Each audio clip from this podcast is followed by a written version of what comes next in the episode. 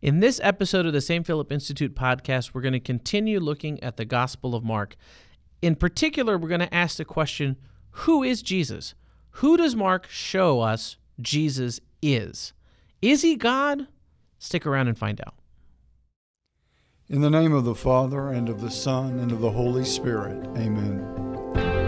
Eternal Father, you called St. Philip the Evangelist to open his mouth and begin with Scripture tell the good news of Jesus Christ. By virtue of our baptism, we too are called to work for the salvation of souls.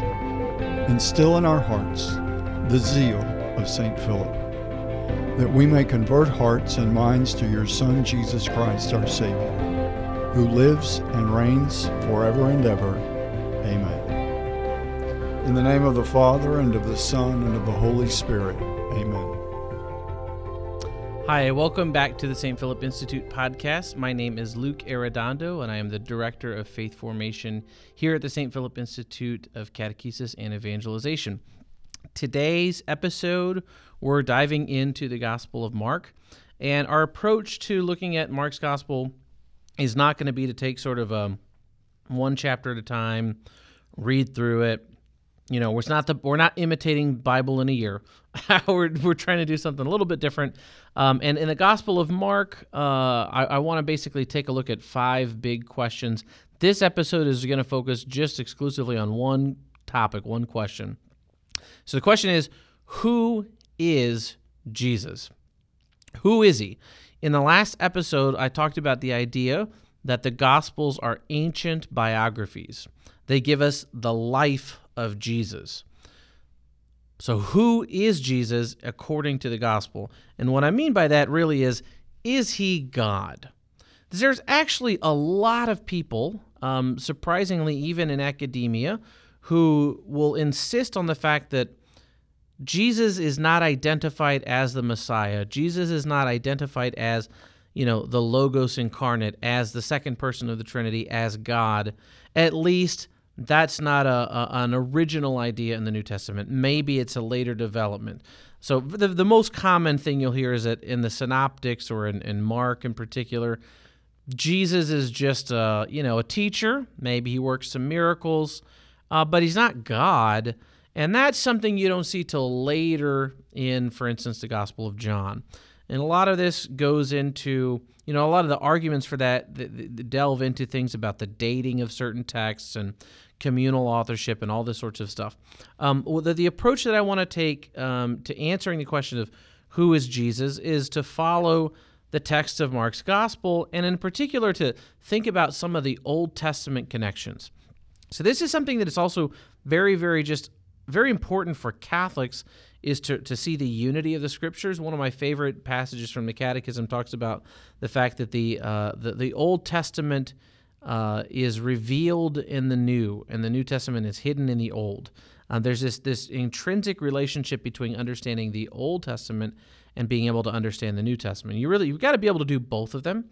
Um, so as we look at the Gospel of Mark and we think about the question of who is Jesus, what I want to suggest to you is that he reveals his identity as the Lord, as God, as the second person of the Trinity through the things that he does and the things that he says. And sometimes it's he's doing something and then someone questions him about it and then he says something about it.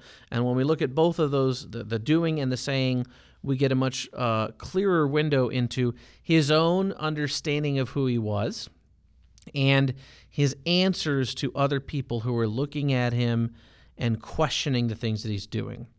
So I want to start uh, first with this story from the second chapter of Mark's Gospel. Um, it's Mark 2, verses 23 to 28. So I'm going to read this these just five verses and then enter into showing you how this episode in Mark's Gospel helps to reveal to us who Jesus is and who he's claiming to be. So this is Mark chapter 2, beginning on verse 23. One Sabbath, he was going through the grain fields, and as they made their way, his disciples began to pluck heads of grain. And the Pharisees said to him, Look, Why are you doing what is not lawful on the Sabbath? And he said to them, Have you never read what David did when he was in need and was hungry? He and those who were with him. How he entered the house of God when Abiathar was high priest and ate the showbread, which it was not lawful for any but the priests to eat, and also gave it to those who were with him. And he said to them, The Sabbath was made for man, not man for the Sabbath. So the Son of Man is Lord even of the Sabbath. Okay. So that story, I remember as a kid hearing that sometimes at Mass and just being totally clueless. Um, like a lot of the things I heard at Mass as a kid. What is, what is this talking about? You know, uh, who are the Pharisees? What is the Sabbath? Who's Abiathar? Um, what is showbread? What is all this stuff going on? Uh, and this is one of the things that that's really critical to, to help see is that you've got to be able to do more than just read these five verses to understand what Jesus is trying to do. So Jesus and his disciples are walking through a grain field, a field of wheat on the Sabbath, and they are spotted by the Pharisees, who are always looking to spot somebody doing something that they're not supposed to do. And they say, "Hey, what are you doing? You, you this is not lawful on the Sabbath for you to do this." So what are they accusing him of? First, they're accusing Jesus and his disciples of working on the Sabbath. So they're they're hungry and they're they're picking grains um, and, and eating, and they are being accused essentially of harvesting, of doing some farming on the Sabbath day. Sabbath is supposed to be a day of rest. You're not supposed to be doing, you know, your this, sort of agricultural labor. Uh, you know, cut it out. Like, don't you know you're not supposed to do that? And Jesus' answer is very, very significant if you get the context of what he's talking about. So he, he says to them, uh, you know, have you never read what David did when he was in need and was hungry? And this is uh, one of the commentaries I was reading as I was preparing for this, noted it that this is a way of sort of uh, it's it's making fun of or you know kind of just really sticking it to the Pharisees the Pharisees are supposed to be scholars, right? Of of course they should know the story of David that he's referring to, but he's sort of making fun of them like, "Don't you know what David did?" What's the story about David? So this is actually in referring to this referring to an episode in the first book of Samuel, one uh, one Samuel chapter twenty one. Uh, I'm not going to read the whole thing. Um, I'm not even going to read it. I'll just summarize. Basically, David is is uh, running for his life. He's on a military expedition and he gets to uh, the high priest and is hungry, and he asks the high priest for some bread for him and his men. Now, the high priest says, You know, all I've got is the bread of the presence, which is sometimes translated as showbread. This is bread that was set in front of the Holy of Holies, right? And it was only lawful for the priest to eat it. But the high priest lets David and his, uh, his, his crew eat the bread of the presence. Why? Well, because David is priestly. He, he is he is that's one of the things you have to understand about First Samuel is that David acts as a priest. There's other places where he does that. David has a priestly identity, uh, maybe even a high priestly identity, right? Because he is going to transport the ark, and there's there's other moments where he acts as priest. So he is given permission to eat the bread of the presence because he's a priest. Now, Jesus, in, in this sort of smart aleck remark to the Pharisees, is saying, that was David, you know, and David was fine, but I'm actually even more important than that. I get to do what David did, but I have even more reason to do it. And you see this at the end of his response in verse 27. He says to them, The Sabbath was made for man, not man for the Sabbath. So then he says, The Son of Man is Lord even of the Sabbath. So priests in the Old Covenant, in the Old Testament, were given permission to do work on the Sabbath. They've got to do the work of offering sacrifice in the temple. David was given an exception to act as a priest to eat the bread of the presence. Jesus is saying that the Sabbath is made for us. We're not slaves to it. It is for us. There are exceptions made in the even in the Old Testament to, you know, not doing any work on the Sabbath. David is one example, and he brings that up. But then he says this the Son of Man is Lord even of the Sabbath. And that language of Son of Man is a very important um, title for Jesus in Mark's gospel that refers us to the book of Daniel, which has this prophecy of the Son of Man, who is is is, is the Messiah. So he is saying in a very Jewish way to the Pharisees, "I am the Messiah. I am coming." To fulfill the role of the Son of Man, I am Lord of the. I created the Sabbath. I can break the rule of working on the Sabbath, just like David did. Okay, so this is a, an example of a passage from Mark's gospel where Jesus' divine identity is definitely there, but you've got to see some things to be aware of it, right? Um, so this is, it's not Jesus saying, I am God, but it is him saying, I am God. If you know the story of David, if you understand the laws of the Sabbath, if you know, you know, uh, the, the, the story of David and the image of the Son of Man from Daniel. Okay.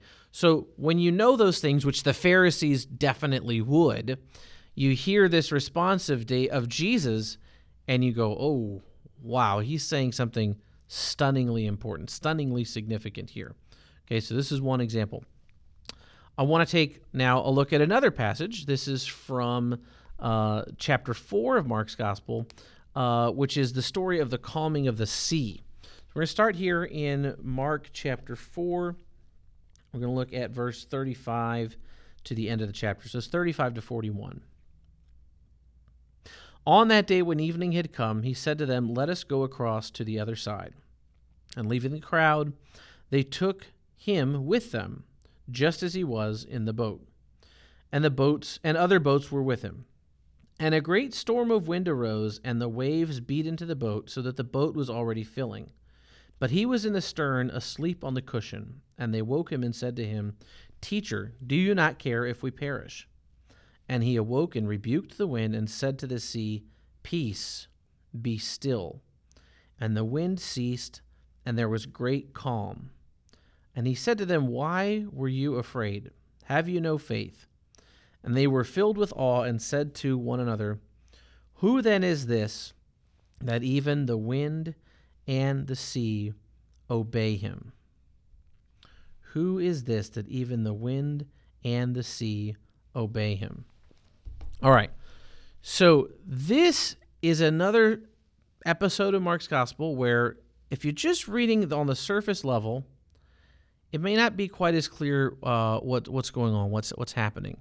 Jesus is in a very real way revealing himself as the Son of God, as the incarnate Word, right? As a, the second person of the Holy Trinity. How is it that, that he's revealing himself? Well, what's really key is this notion of who has authority over even the storms and or the, the wind and the sea. And this is hearkening back to creation, where there is in the creation account God putting order into the into the world, right? That he takes out of the chaos and creates order. And here, Jesus is able to exercise the same sort of power over a storm.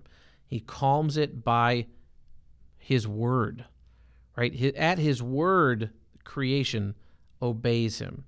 That's very significant. That is something only God can do. There are other miracles, right, that, that he may work that people will have different reasons for. Well, I'm not sure if that was God or not. But to have obedience, even of nature, just from his word, is a very, very strong mark of divinity, right? So, this is one story where knowing creation helps us to understand who Jesus is in this moment.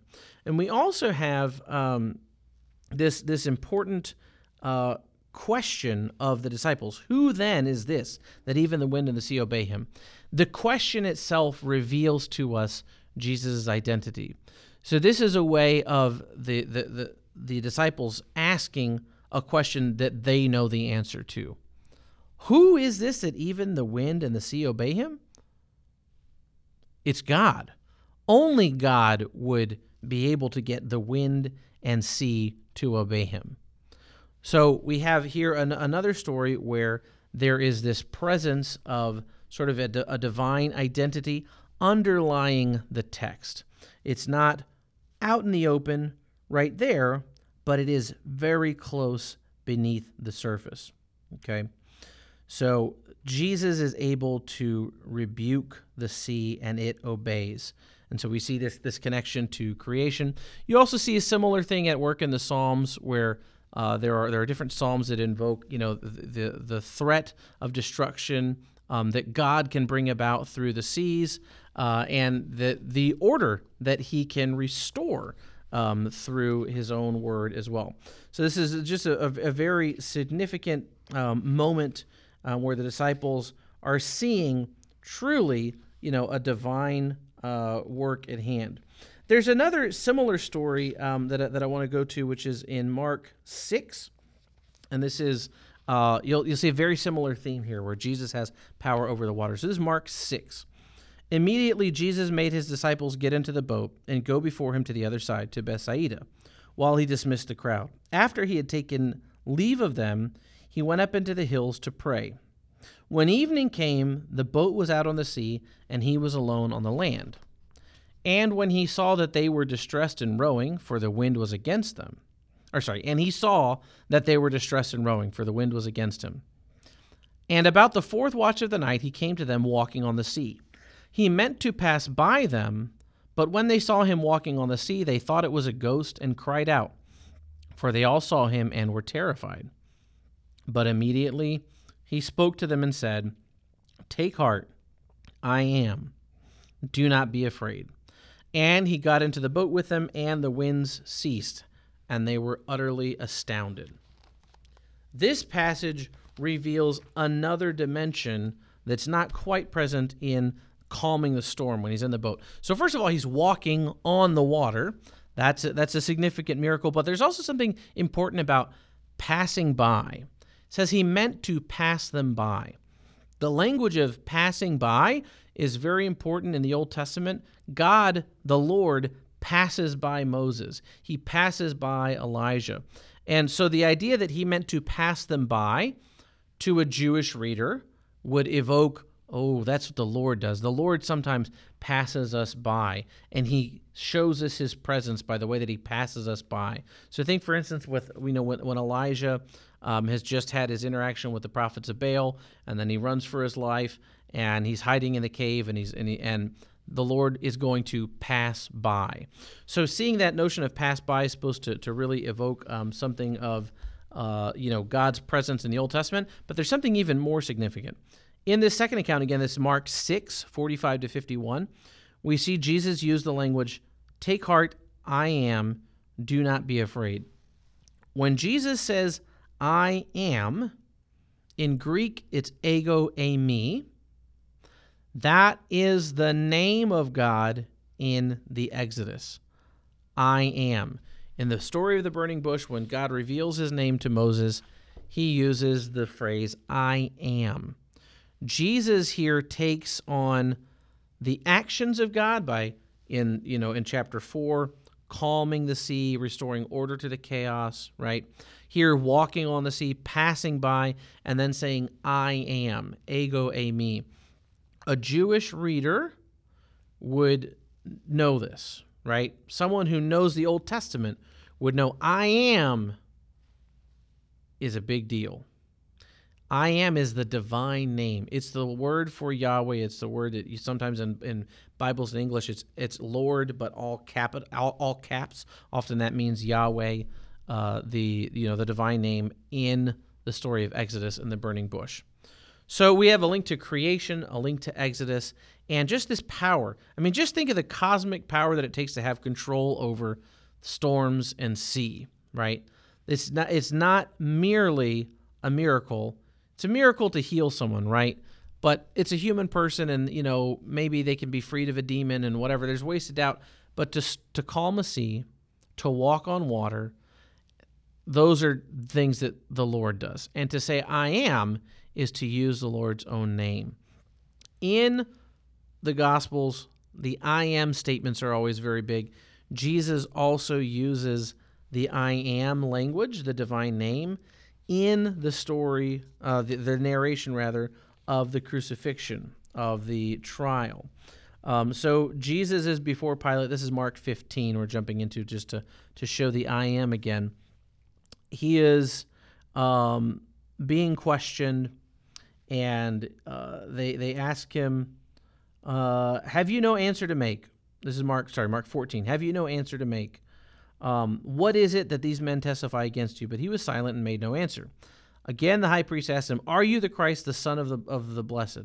And Jesus said, I am, ego eimi, and you will see the Son of Man sitting at the right hand of power and coming with the clouds of heaven. So, what's the response to the priest when he hears the high priest when he hears this I am and Son of Man, which we talked about a second ago? Uh, the the prophet Daniel, you know, the Messiah is the Son of Man. The response is very telling. The high priest tore his clothes and said, Why do we still need witnesses? You have heard his blasphemy. What is your decision? And they all condemned him as deserving death. So, this is one of the things that's very difficult to ignore um, when you're looking carefully about how Jesus understands himself, who he presents himself to be in the Gospels even in the synoptics, even in Mark's gospel, which a lot of scholars will say has a very low Christology, right? Um, John has a high Christology, and all of that is built around, or most of that is built around dating and seeing Mark's gospel being much earlier than John's and having time for the community to develop their own ideas and to reflect on the resurrection or their sense of the resurrection or whatever it is Remember the last episode I talked about the Gospels as biographies? When we, when we kind of pull back some of that, what we see is actually the text of the Gospel speaks really clearly, in a Jewish way, of Jesus' own self presentation and self understanding of He is the Lord. He is Yahweh. I am. Ego eimi. All right. One more story um, where we see uh, Jesus revealing but also concealing in a little bit. Um, and we don't have enough time to, to, really get into the to the uh, messianic secret, but revealing his his divinity again. And this is at the Transfiguration. So we're going to go to Mark's Gospel, chapter nine. We'll start with verse two. If you're playing the at-home game, flip to Mark nine, verse two, the Transfiguration. So I'll read this story briefly and then offer a couple of comments. Okay. And after six days, Jesus took with him Peter and James and John, and led them up a high mountain apart by themselves, and he was transfigured before them. And his garments became glistening, intensely white, as no fuller on earth could bleach them. And there appeared to them Elijah with Moses, and they were talking to Jesus. And Peter said to Jesus, Master, it is well that we are here. Let us make three booths, one for you, and one for Moses, and one for Elijah. For he did not know what to say, for they were exceedingly afraid. And a cloud overshadowed them, and a voice came out of the cloud This is my beloved Son, listen to him. And suddenly looking around, they no longer saw anyone with them, but Jesus only. The Transfiguration. So, what happens on this feast? It's very important. They're up on a mountain.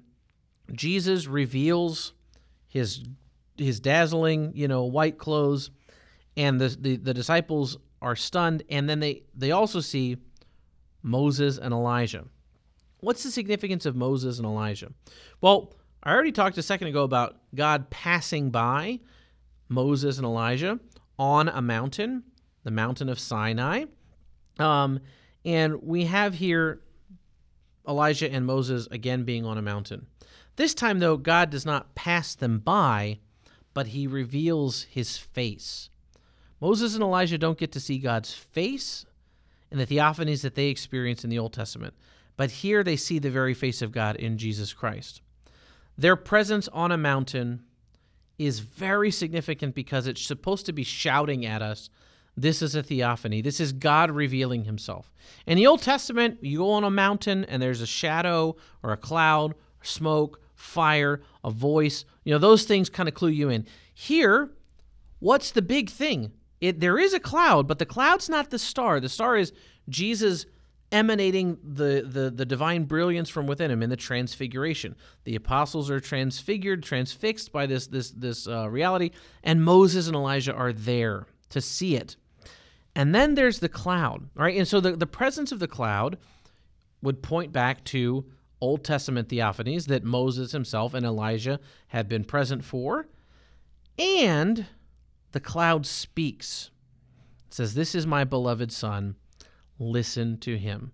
So we have the voice of the Father confirming the identity of the Son as being the Son of God. Right? So this is a, a, a moment uh, where it's difficult, it might be impossible to explain it in any other sort of way other than Jesus is showing to his disciples who he really is. He is the Son of God, he's the Son of the Father.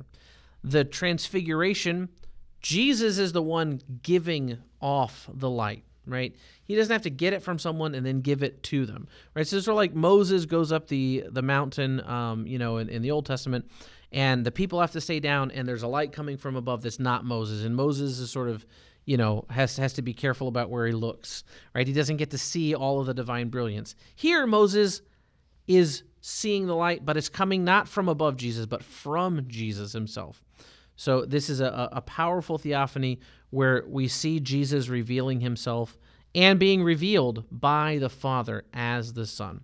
So these these episodes, Jesus demonstrating that He's the Lord of the Sabbath, with the story of the bread, uh, the, the the eating of the grain on the Sabbath, uh, His calming of the storm, His walking on the the water, uh, and the transfiguration are, are all sort of different moments where Jesus shows in the Gospel of Mark an awareness and a self understanding of his divine identity. He is the Lord, he is Yahweh, right? He's God. And what I want you to, to really just kind of take away from this is this isn't the only place, these aren't the only locations that, that you see this. You see this maybe more clearly in the resurrection, right? But throughout the gospel, there are some more direct places where Jesus is trying to tell his disciples this. And there are some places where it's a little bit more below the surface.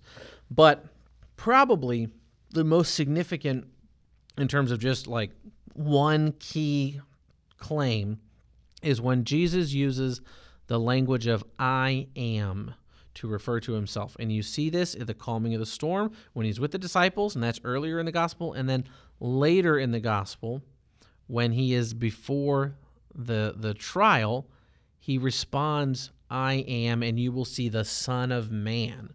Again, pointing back to the prophet Daniel. And when he does that, what is the high priest response? He tears his robe and he says, What more need do we have for testimony? You have heard the blasphemy yourself. And so it's a very important question, you know, if the high priest just hears Jesus saying the words, I am, and it doesn't mean anything, then why the charge of blasphemy? Why tear his robes and say we don't have any more need for testimony? You just heard the blasphemy yourself. He's using the divine name to identify himself because that's who he is. And it's the Pharisees that actually finally interpret him correctly. This is one of the things we'll see when we talk about, you know, uh, we'll do a, an episode on just the disciples in, Mark's gospel. They don't always get what's going on. Here, the Pharisees at, at, the, at the, the crucifixion, you know, at the trial, the, the high priest gets it right. He's saying he is God. So a gospel is supposed to be a biography. We talked about that in our introduction episode. In this episode, then if it's a biography, who's it a biography of? It's a biography of Jesus. Then who is Jesus? Well, what is the text telling us? It's telling us he's the Son of God. He is the second person of the Trinity. He is the incarnate Word of God. So, what does that mean for us? It means we need to follow him. So I hope that you've enjoyed this first uh, little episode into uh, looking at the Gospel of Mark and that you stick around for the ones to come. Our next one is going to talk about urgency of uh, the urgency of the gospel in Mark, the immediacy, the concern, the fast paced, how critical everything is in Mark's gospel. So I hope that you enjoy uh, this episode and that you stick around for the next one. Thanks.